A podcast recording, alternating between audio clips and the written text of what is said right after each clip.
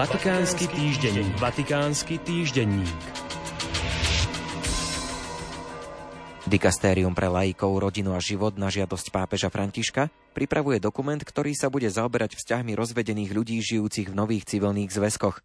Oznámil prefekt dikastéria kardinál Kevin Farrell. Kardinál Farrell sa o pripravovanom dokumente zmienil minulú sobotu vo svojom prejave, ktorým otvoril zasadnutie dikastéria, ktoré podporuje pastoráciu rodín a poslanie veriacich laikov.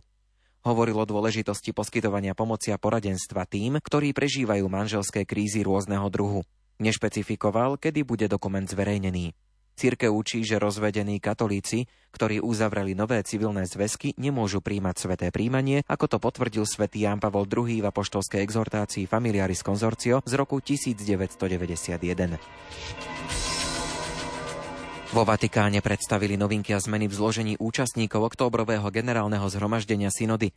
70 účastníkov, ktorí nebudú pochádzať z radov biskupov, budú menovať biskupské konferencie a rady východných cirkví a následne ich nominuje pápež. Budú mať hlasovacie právo, pričom ženy budú tvoriť polovicu a zastúpenie budú mať aj mladí ľudia. Nejde o revolúciu, ale o obohatenie církvy, ktoré bude úplnejšie, uviedli kardináli Mario Grech a Jean-Claude Hollerich, generálny sekretár synody. Pod heslom Kristus je naša budúcnosť sa pápež František tento týždeň vrátil na maďarské územie. Ide o jeho 41. zahraničnú apoštolskú cestu potom, ako v roku 2021 celebroval záverečnú svetú omšu 52. Eucharistického kongresu.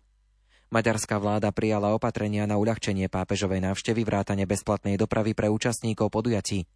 Pápež predniesie 6 prejavov vrátane homílie a príhovoru pred modlitbou Regina Kaeli a hovorí v taliančine – medzi hlavné body programu apoštolskej cesty patria stretnutia s migrantmi a chudobnými ľuďmi, s nevidiacimi a postihnutými deťmi a stretnutia s vládnymi predstaviteľmi a diplomatickým zborom, duchovnými miestnej cirkvy a mladými ľuďmi. Pápež bude sláviť svetú omšu pre maďarských veriacich, pomodlí sa s nimi mariansku modlitbu Raduj sa nebies kráľovná a uskutoční obvyklé súkromné stretnutie so svojimi jezuitskými spolubratmi. Dnes sa stretne s grécko-katolíckou komunitou. Celá návšteva prebieha v Budapešti. Vatikánsky týždenník. Vatikánsky týždenník.